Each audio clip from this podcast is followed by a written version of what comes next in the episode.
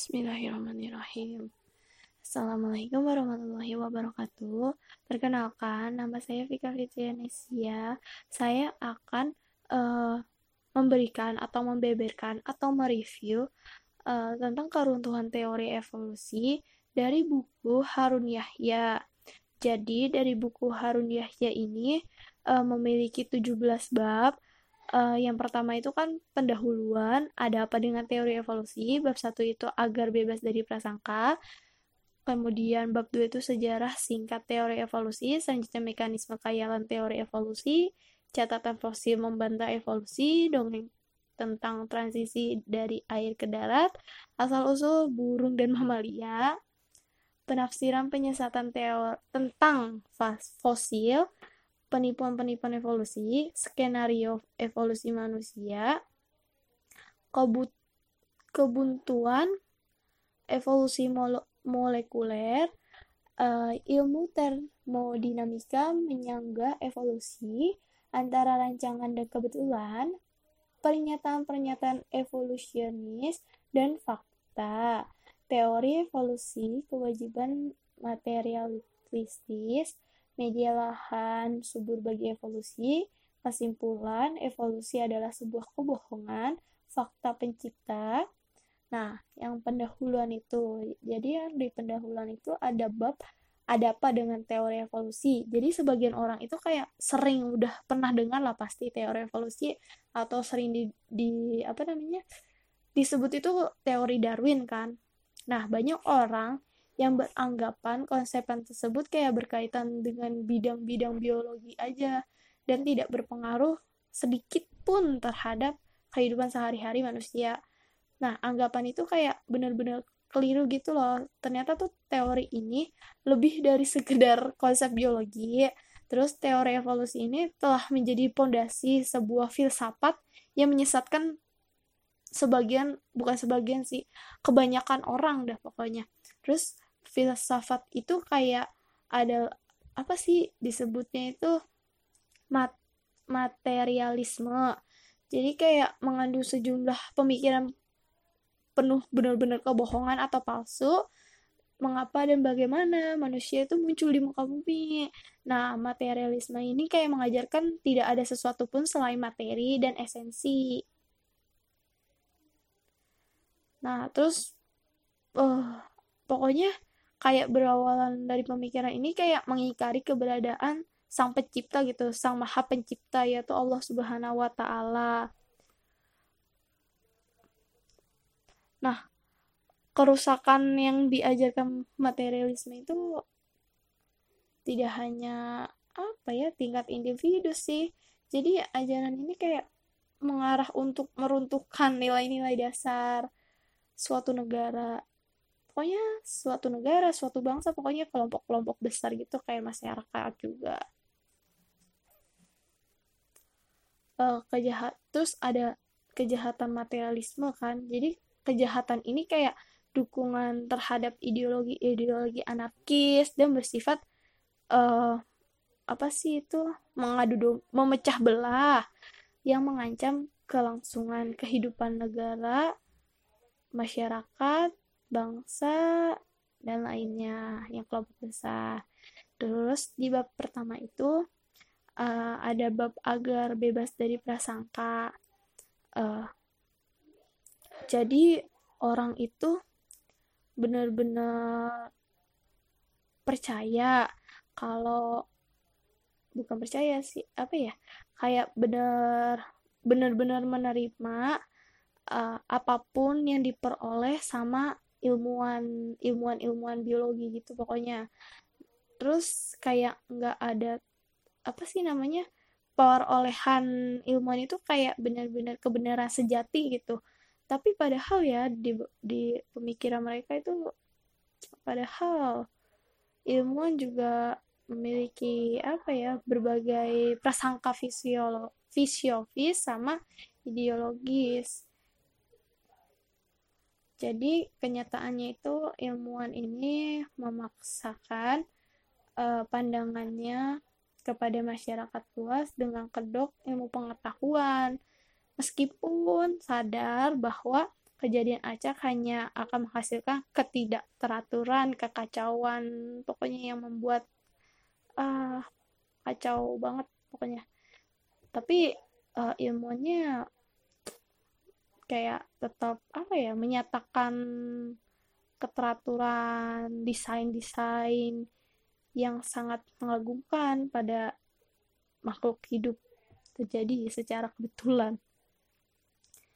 Kayak contohnya nih ahli biologi uh, akan memudahkan atau menemukan keselarasan yang menakjubkan pada molekul protein, bahan menyusun, kehidupan dan molekul lainnya. Tapi ini sama sekali tidak muncul secara kebetulan. Meski demikian, ia malah menyatakan bahwa protein ini muncul pada kondisi bumi yang primitif secara kebetulan miliaran tahun yang lalu. Hmm. Jadi benar-benar banyak kebohongan-kebohongan. Nah, terus kayak apa ya? sikap yang terjadi itu kebanyakan tidak mungkin diambil atas nama ilmu pengetahuan. Nah, dalam ilmu pengetahuan ini, jika terdapat suatu alternatif, bukan alternatif sih, uh, apa sih?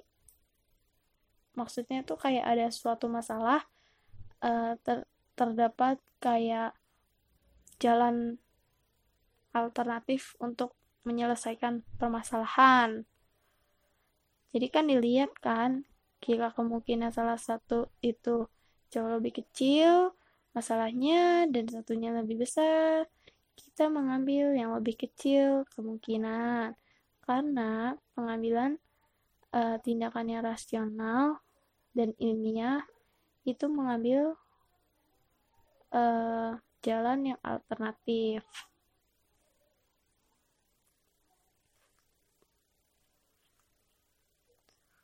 kemudian hmm, banyak kayak apa ya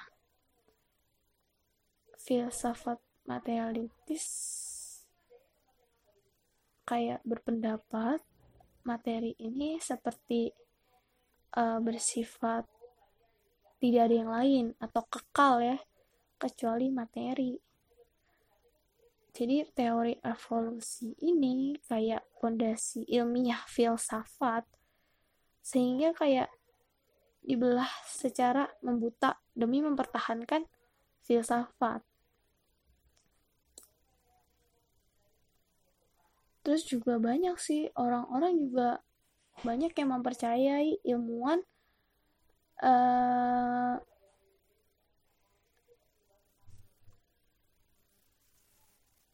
ilmuwan itu mempercayai dogma matre, mat, materialis untuk menerima pernyataan-pernyataan yang bertentang sama sekali dengan akal. Jadi orang-orang mempercaya ilmuwan tersebut menjadi terpikat dan dibutakan oleh mantra materialistis yang sama dan mengalami kondisi psikologis berupa serupa dengan membaca buku-buku dan artikel-artikel mereka. Terus juga bagi ilmuwan ini kayak menerima sebuah kemungkinan yang mendekati nol lebih ilmi atau lebih ilmiah dari menerima fakta pencipta. Padahal menurut pedoman ilmiah itu terdapat dua alternatif penjelasan tentang sesuatu kejadian dan salah satu uh, memiliki kemungkinan yang mendekati nol. Maka yang benar adalah alternatif lainnya. Namun pendekatan mat materialistis dogmatis ini mengelarang pengakuan terhadap pencipta yang maha kuasa. Jadi kebanyakan itu ya mereka percaya kepada dogma materialistis. Kebanyakan ateis sih sudut pandangnya itu.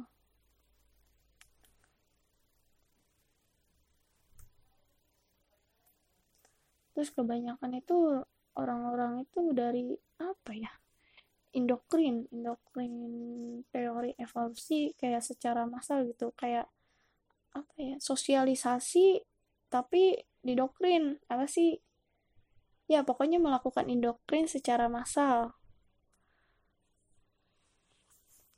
Jadi indokrin ini sangat berdampak negatif pada otak sama melumpuhkan kemampuan menilai sesuatu gitu dan akhirnya otak yang di di, di insert apa di apa namanya dimasukin di di didoktrin dibombardir oleh indoktrinasi terus menerus kayak mulai menerima realitas gitu tidak sebagaimana adanya.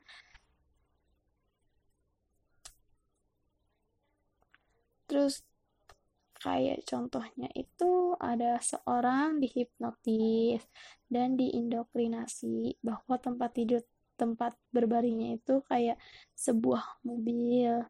Tetapi ia akan tetap merasa kayak tempat tidur sebagai sebuah mobil. Meski masa hipnotisnya itu telah selesai ia menganggap uh, hal yang dihipnotis itu sangat logis dan rasional karena ia benar-benar melihatnya dan ia tidak ragu sedikit pun.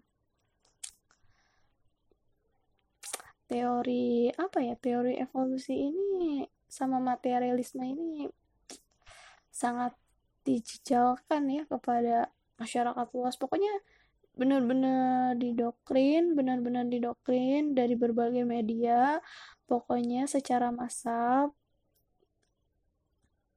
mau lewat media massa, sumber akademis, sama wahana ilmiah, pokoknya banyak. Terus indoktrinasi ini menjerat para ilmuwan, ilmuwan muda yang sedang meneliti karir, menerima cara pandang materialis ini dengan dosis yang bertambah seiring berjalannya waktu akibat mantra ini banyak ilmuwan mencari kebenaran ilmiah bagi pernyataan pada sekitar abad 19 yang kayak benar-benar tidak masuk akal, usang, telah lama digugurkan oleh bukti-bukti ilmiah.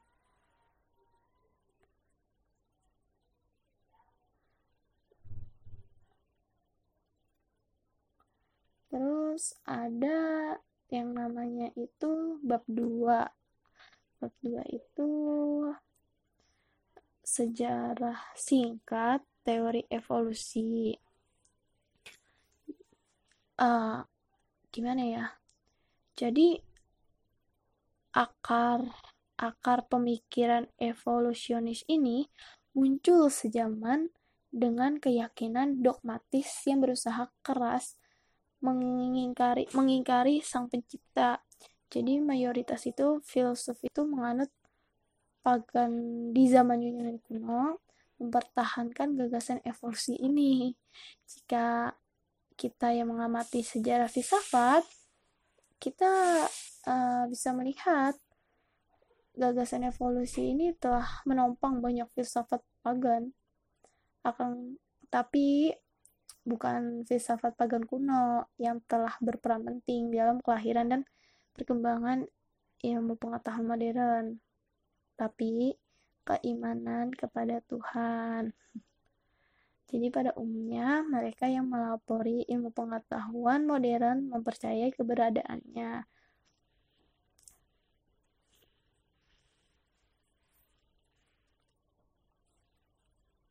Nah, tapi uh, apa ya salah satu pendiri fisika modern dokter asal Jerman Max Planck itu mengatakan bahwa setiap orang yang mempelajari ilmu pengetahuan dengan sungguh-sungguh akan membaca pada gerbang istana ilmu pengetahuan sebuah kata berimanlah. Keimanan adalah atribut penting seorang ilmuwan.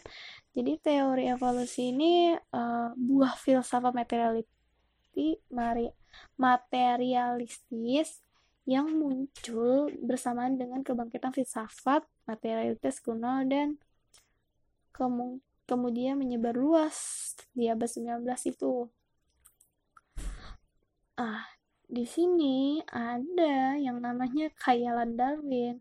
Jadi orang yang mengumumkan teori evolusi sebagaimana yang dipertahankan dewasa ini adalah seorang tertulis amati dari Inggris, Charles Robert Darwin, si Darwin.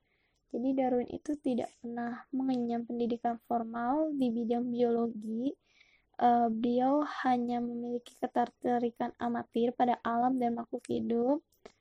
Minatnya itu mendorong bergabung secara sukarela pada ekspedisi pelayanan dengan se dengan sebuah kapal. Darwin sangat takjub melihat beragam spesies makhluk hidup, terutama jenis-jenis burung kan di pulau Terus menurut Darwin itu aneka spesies makhluk hidup itu tidak diciptakan secara terpisah oleh Tuhan, tetapi berasal dari nenek moyang yang sama dan menjadi berbeda satu sama lain akibat kondisi alam. Jadi hipotesis Darwin ini tidak berdasarkan uh, penemuan atau penelitian ilmiah apa pun, tetapi seperti apa ya pendapat, tapi kemudian ia menjadikan sebuah teori monumental berkat dukungan dan dorongan para, para ahli biologi mater, materialis yang lain. Jadi gagasannya itu menyatakan individu-individu yang berhab, beradaptasi pada habitat mereka dengan cara terbaik akan menurunkan sifat-sifat mereka kepada generasi berikutnya. Nah, Darwin ini menamakan proses ini evolusi melalui seleksi alam. Ia mengira telah menemukan asal-usul spesies. Suatu spesies berasal dari spesies lainnya.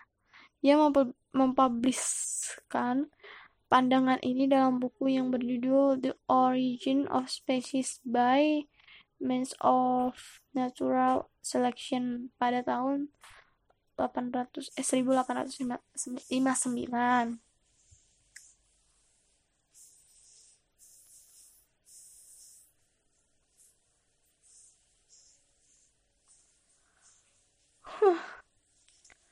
Jadi uh, Darwin menyusun teori ini terkesan ya dari ahli biologi evolusi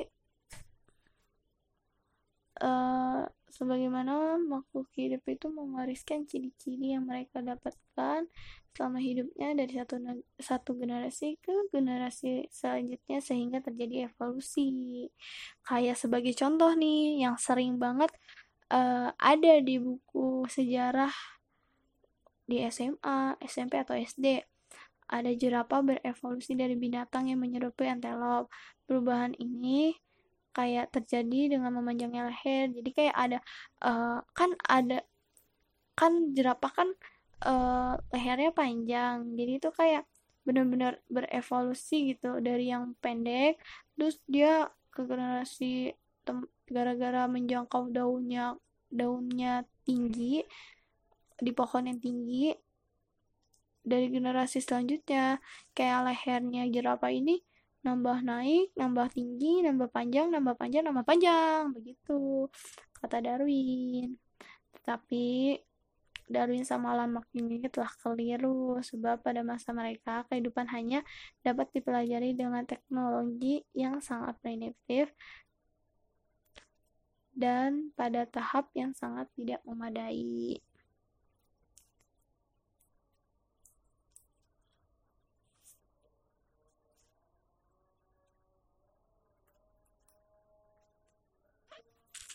Kemudian di bab 3 nih ada uh, mekanisme kayalan teori evolusi. Jadi dalam model neo-Darwinis ada seleksi alam. Jadi maksudnya itu seleksi alam itu uh, seperti apa ya?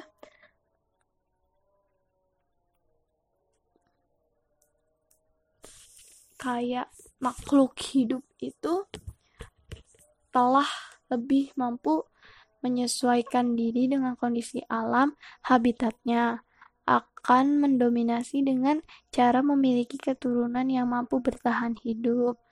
Kemudian sebaliknya kan, yang tidak mampu akan punah. Kayak contohnya itu dalam sekelompok rusa yang hidupnya di bawah ancaman hewan pemangsa, secara alamiah, rusa-rusa itu lari kencang untuk bertahan hidup. Itu memang benar sih, akan tetapi hingga kapan pun proses ini berlangsung tidak akan membuat rusa-rusa tersebut menjadi spesies lain. Rusa akan menjadi tetap rusa, dan kita akan melihat bahwa contoh-contoh seleksi alam yang dikemukakan uh, tidak lain hanyalah usaha untuk mengelabui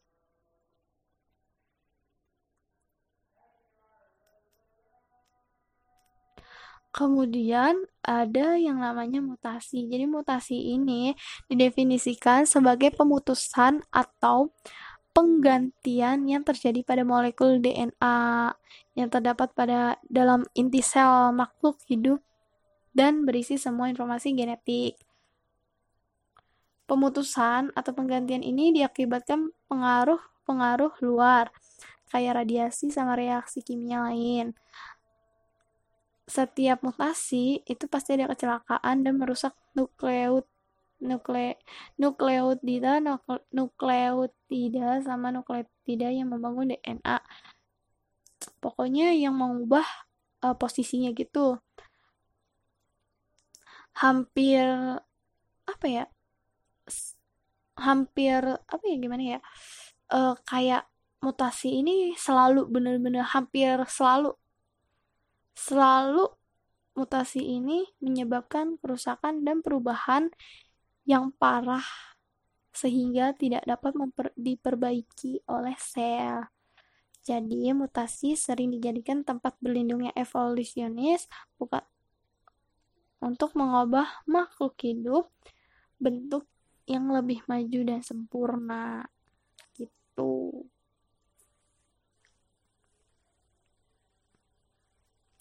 Nah, perubahan-perubahan akibat mutasi ini hanya akan berupa kematian, cacat, abnormalitas, seperti yang dialami oleh penduduk Hiroshima, Nagasaki, pokoknya banyak deh.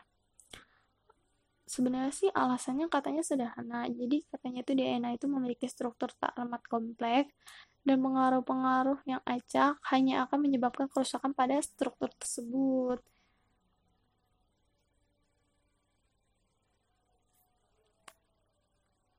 Sebenarnya sih sistem mutasi ada di Indonesia itu udah lumayan banyak sih benar-benar dipakai.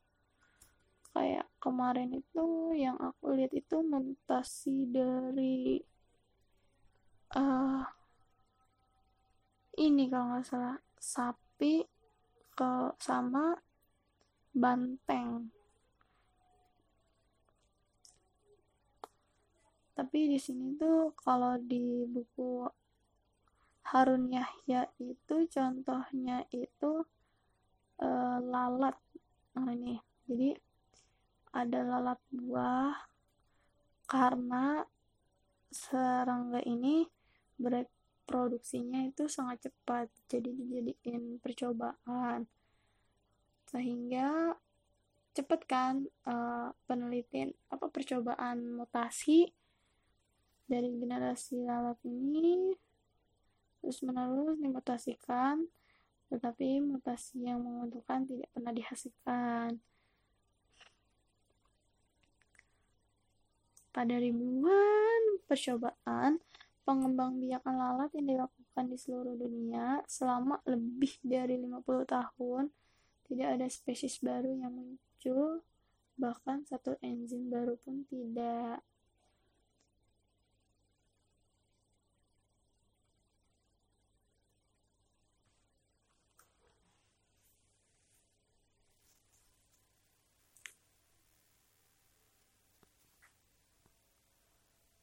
Kemudian itu ada catatan fosil. Di bab 4 itu ada catatan fosil membantu evolusi kan. Jadi menurut teori evolusi, setiap spesies ini hidup berasal dari satu nenek moyang, katanya.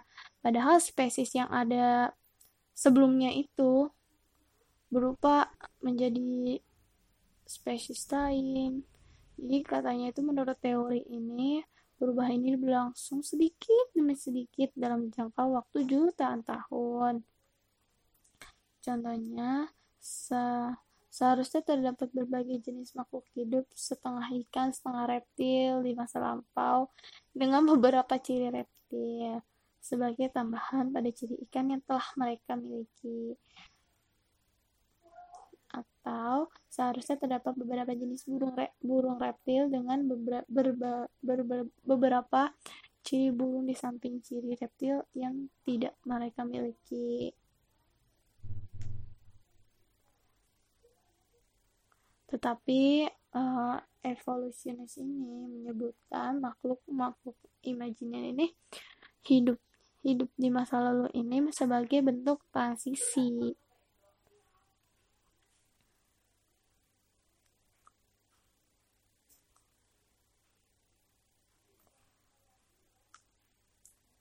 Nah, kehidupan itu muncul di muka bumi dengan tiba-tiba dan dalam bentuk kompleks.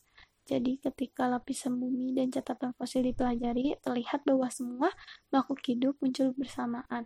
Lapisan bumi tertua, tempat fosil-fosil makhluk hidup ditemukan, adalah Kambrium yang diperkirakan berusia sekitar, wow, setengah M juta, eh setengah M juta, setengah M tahun atau 500 tahun. Catatan fosil ini memperlihatkan makhluk hidup yang ditemukan pada lapisan bumi muncul dengan tiba-tiba. Nah, fosil-fosil di dalam batuan berasal dari siput, bunga karang, cacing tanah, dan lainnya.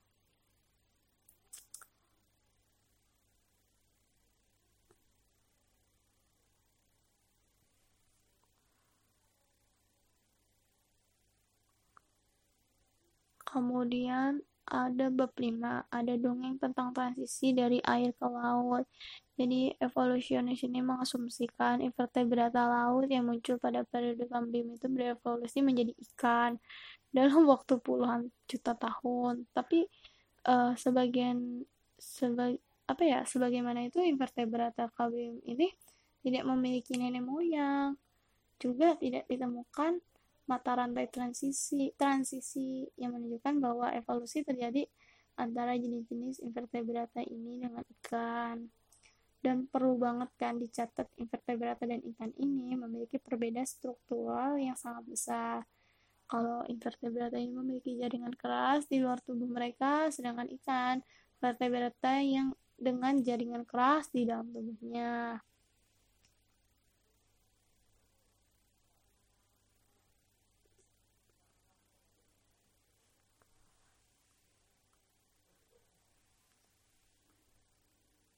Kemudian ada asal-usul burung dan mamalia. Jadi menurut teori evolusi ini, kehidupan itu berawal dari berevolusi di laut. Kemudian amfibi itu memindahkan uh, memindah ke darat, terus uh, berevolusi menjadi reptil.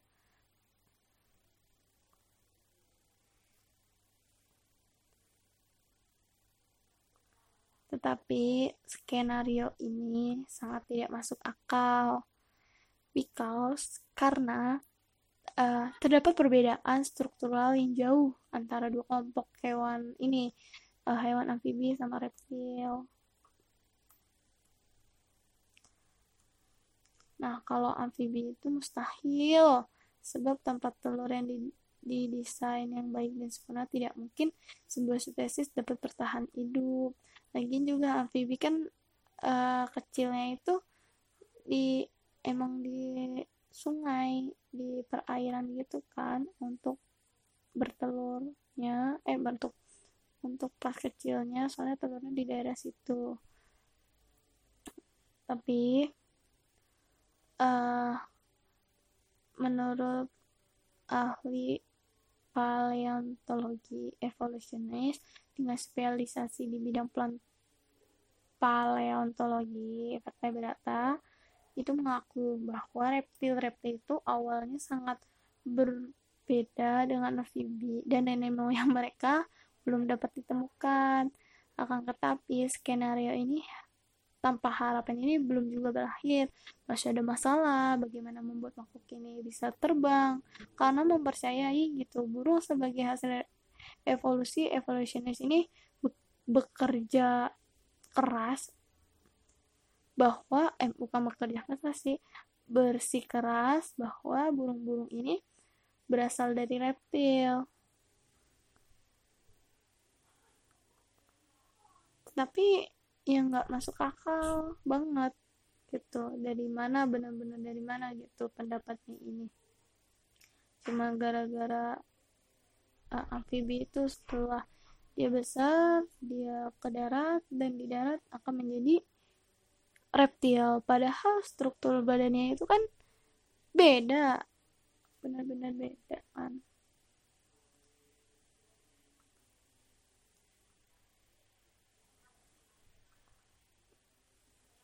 Terus juga ada asal usul mamalia. Jadi digambarkan kan sama evolusi ini uh, bahwa beberapa makhluk rekaan ini muncul dari laut berubah menjadi reptil sama burung yang berasal dari reptil yang berevolusi. Nah, skenario nya sama. Reptil bukan hanya nenek moyang burung melainkan juga nenek moyang mamalia. Namun struktural reptil dan mamalia ini sangat berbeda benar-benar berbeda. Soalnya reptil itu kan bersisik terus darahnya itu kan darah dingin berkembang biaknya juga bertelur kan. Sedangkan mamalia itu kan punya rambut ya pada tubuhnya. Terus dia itu berdarah panas dan bereproduksinya itu dengan melahirkan. Nah, kemudian perbedaan dari mamalia sama reptil ini kan struktur rahangnya mereka beda. Rahangnya itu kan kalau e, mamalia ini e, satu tulang, satu tulang rahang maksudnya sama giginya itu ada. Terus kalau rahang reptil ini kayak memiliki tiga tulang kecil gitu pada kedua sisinya.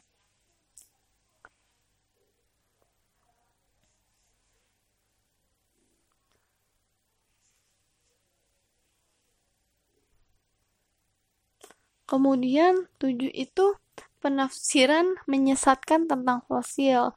Jadi sebelum melangkah ke bagian terperinci dari mitos evolusi manusia, perlu disebutkan metode propaganda yang telah meyakinkan masyarakat umum tentang gagasan bahwa di masa lampau itu uh, pernah hidup makhluk makhluk separuh manusia, separuh kera separuh manusia, separuh kera. Nah, metode propaganda ini menggunakan rekonstruksi yang sebagaimana tuh kayak dibuat berdasarkan fosil-fosil. Tapi hoax banget.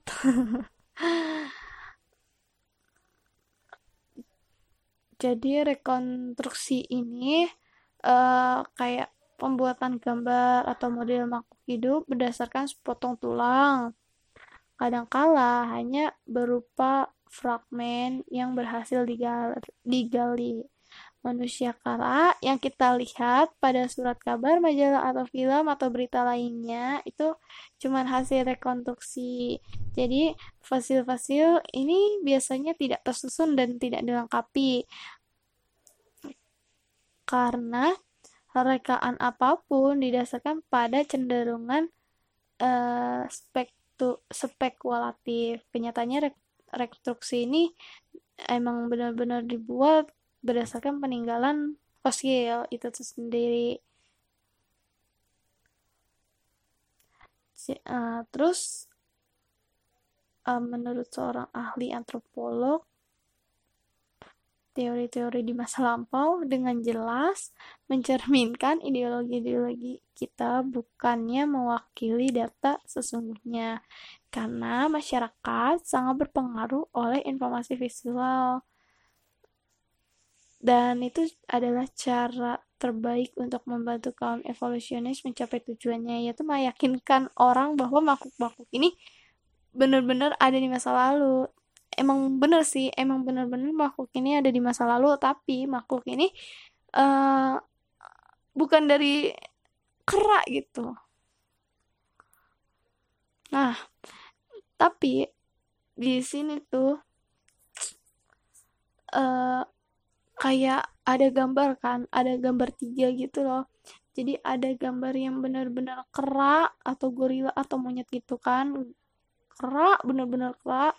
Terus kayak berlangsungnya uh, perubahan fisik uh, menjadi setengah manusia setengah kera kemudian menjadi manusia manusia kera dengan separuh eh manusia dengan seperempat kera terus berevolusi berevolusi ke generasinya terus terusan dan menjadilah manusia. Jadi uh, banyak yang bilang eh dari dari teori Darwin ini bilang um, manusia itu berasal dari kera. Dari kera apanya? Nah pokoknya lebih dibahas lagi kan kalau yang ini tuh di bab 8 ada penipuan-penipuan evolusi jadi uh, sebenarnya tuh apa ya uh, Darwin itu nggak memiliki bukti fosil gitu yang benar-benar nyata yang mendukung gambaran manusia kera yang tidak putus-putusnya diindoktrinasi media massa dan akademisi.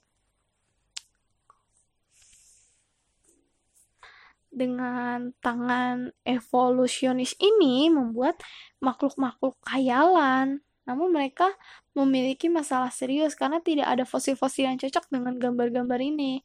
Jadi salah satu metode yang menarik mereka gunakan dengan membuat fosil-fosil yang tidak dapat mereka maksudnya uh, mereka itu membuat fosil yang mereka tuh nggak nggak nggak menemukan gitu. Jadi kayak bener-bener rekayasa palsu.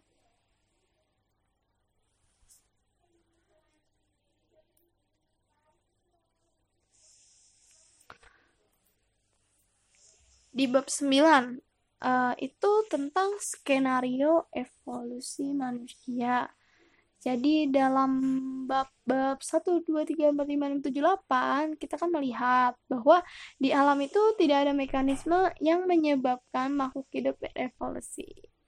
Jadi makhluk hidup itu muncul bukan akibat proses evolusi, melainkan secara tiba-tiba dalam bentuk yang sempurna. Mereka diciptakan sendiri-sendiri oleh karena itu jelaslah bahwa evolusi manusia juga merupakan sebuah kisah yang tidak pernah terjadi.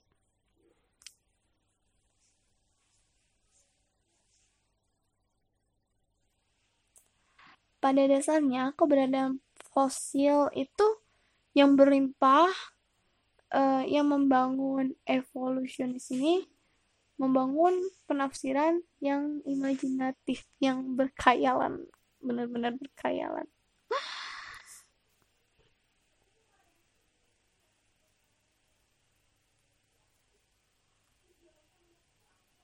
Jadi uh, sisi si, sisi silsilah imajiner manusia Darwin itu menyatakan bahwa manusia modern itu berevolusi dari makhluk serupa kera.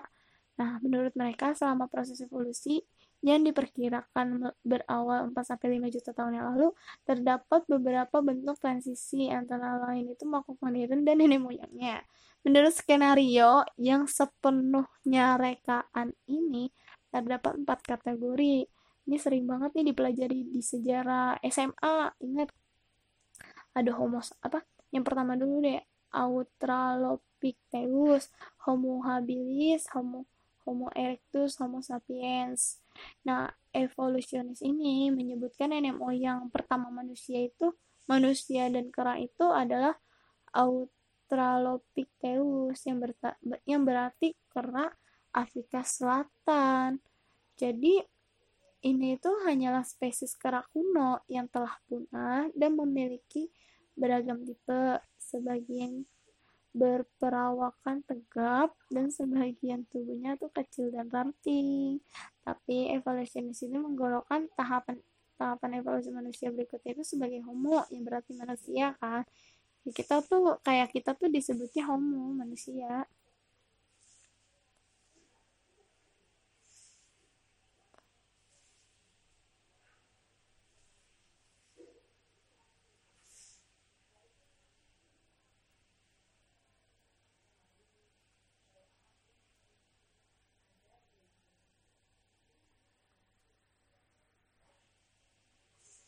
Terus uh, di buku Darwin ini banyak sih sebab-sebab yang benar-benar itu.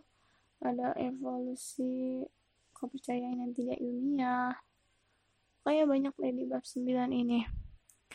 Uh, soalnya lanjut aja deh. Soalnya ini masih di bab 10 kan ini babnya sampai bab 17 jadi bab 10 itu ada kebutaan evolusi molekuler jadi pada bagian sebelumnya itu kayak benar-benar udah kan udah digambarkan bagaimana catatan fosil yang menggugurkan uh, teori evolusi kan. Sebenarnya hal ini tidak perlu dilakukan karena teori evolusi telah runtuh jauh sebelum orang sampai pada mengklaim evolusi spesies dan bukti-bukti fosil yang membuat teori evolusi ini sejak awal kehilangan arti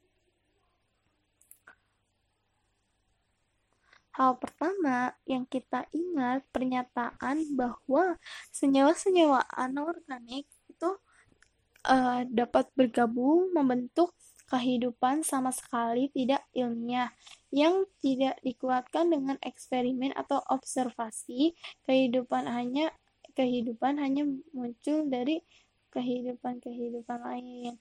Jadi teori evolusi ini menyatakan bahwa sel-sel manusia hidup yang tidak dapat diproduksi sekalipun dengan mengalahkan seluruh kecerdasan, pengetahuan sama teknologi manusia yang berhasil membentuk secara kebetulan dalam kondisi bumi purba. Jadi di bab ini kayak benar-benar mempelajari kayak keajaiban-keajaiban dalam sel pokoknya yang tentang tentang biologi kimia gitu ada protein asam amino levu ikatan yang benar sangat penting uh, mekanisme di alam.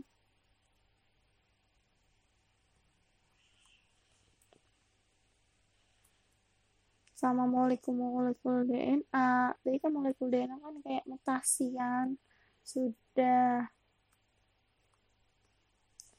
terus ada di bab 11 itu ilmu termodin termodinamika menyangga evolusi jadi hukum dua termodinamika ini hukum fisika kan uh, menyatakan kondisi normal semua sistem yang dibiarkan tanpa gangguan cenderung menjadi tak teratur, terulang, terurai dan rusak sejalan dengan waktu. Jadi uh, benda itu seluruh benda hidup atau mati akan aus, rusak, lapuk, terurai dan hancur. Akan akhir seperti ini mutlak akan dihadapi semua makhluk dengan caranya masing-masing menurut hukum ini. Proses yang tak terelakkan ini uh, tidak dapat dibalikan.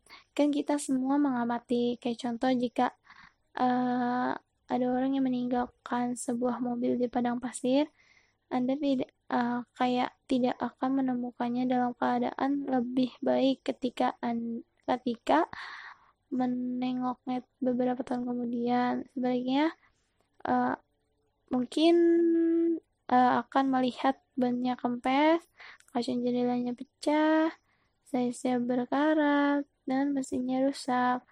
Terus proses yang sama berlaku pula pada makhluk hidup, bahkan lebih cepat. Karena hukum dua termodinamika ini, e, cara mendefinisikan, mendefina, mendefinisikan proses alam ini dengan persamaan dan perhitungan fisika.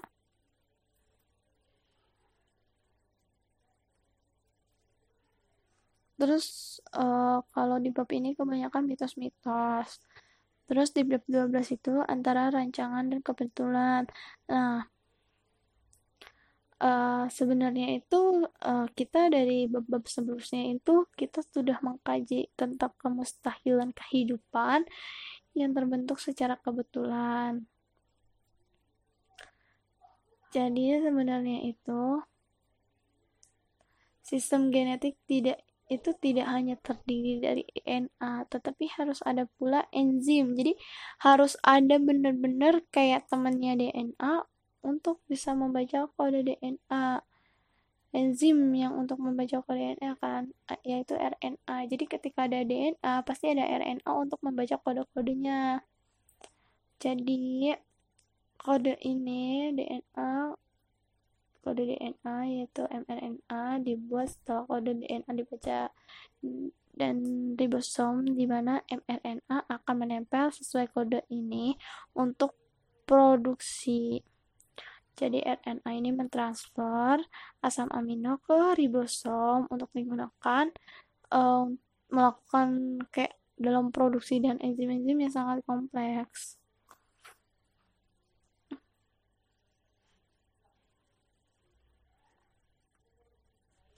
Kemudian ada pernyataan pertanyaan pernyataan evolusionis dan fakta di bab 13. Jadi uh, di dalam bab ini kayak membahas beberapa fenomena dan konsep biologi yang diajukan evolusionis sebagai bukti teoritis. Topik ini emang penting karena menunjukkan ketidakadaan temuan ilmiah, ilmiah yang mendukung evolusi Sebaliknya justru menyingkapkan uh, betapa jauhnya penyimpangan dan penipuan yang dilakukan evolusionis ini. Jadi evolusionis ini kalau misalnya di variasi dan apa spesies ini kayak menyatakan ya variasi ini bukanlah bukti evolusi karena variasi hanya hasil aneka kombinasi informasi genetis yang sudah ada dan tidak menambahkan karakteristik baru pada informasi genetik.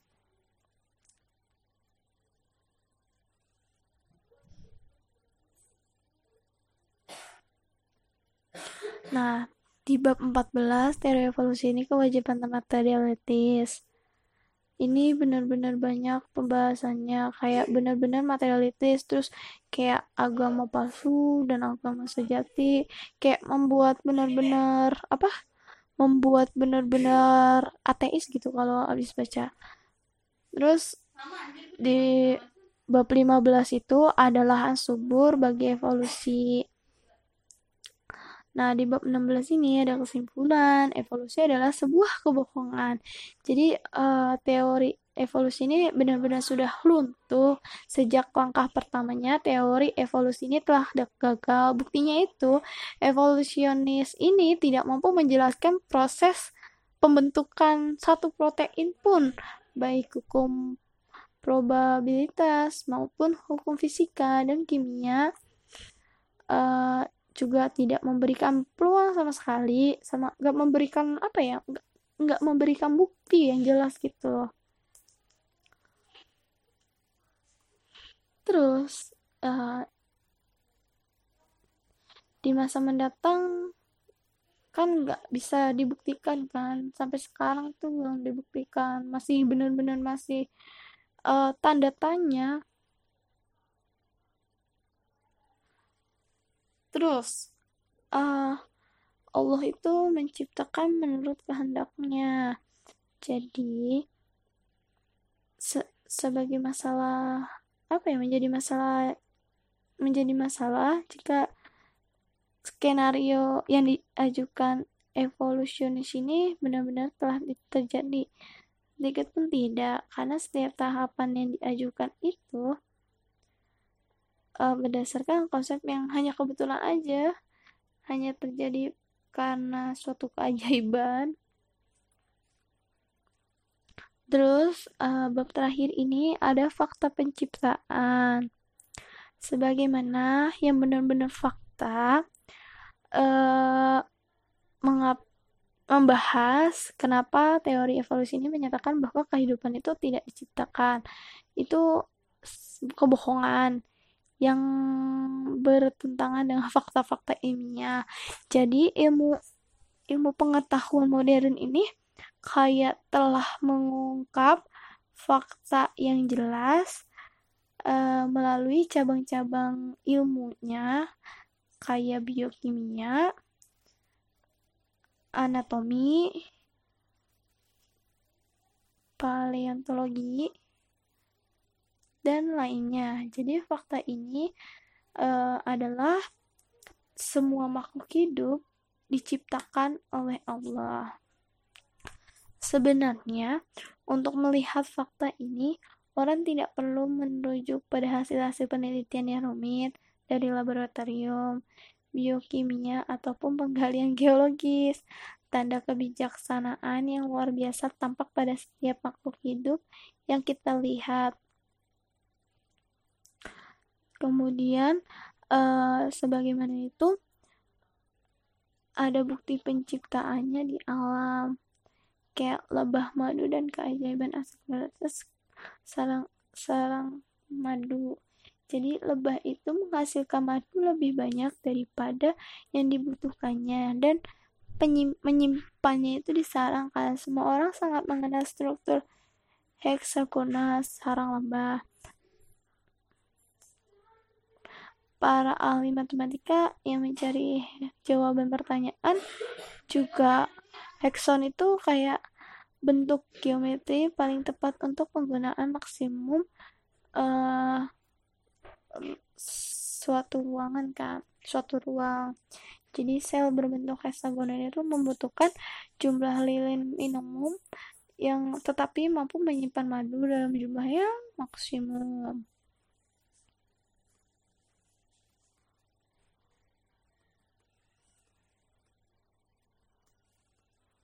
Nah, uh, dalam akhir buku ini ada hadis, bukan hadis sih, sebuah ayat yang tersisipkan di buku ini. Setelah halaman sekitar halaman 189 uh, eh, ada surat Al-Baqarah uh, surat kedua ayat 32 artinya itu maha suci engkau tidak ada yang kami ketahui selain dari apa yang telah engkau ajarkan kepada kami. Sesungguhnya engkaulah yang maha mengetahui lagi maha bijaksana Sekian dari saya, Vika Fitrianesia, NIM 1850801111002, mata kuliah sosial pedesaan. Sekiranya itu cukup dari saya. Mohon maaf kurang lebihnya jika banyak kesalahan atau banyak eh, kata-kata uh, yang masih eh uh, gitu karena uh, saya juga masih belajar uh, terima kasih atas atas partisipasinya dan sudah mendengar. Uh, sekali lagi mohon maaf. Wassalamualaikum warahmatullahi wabarakatuh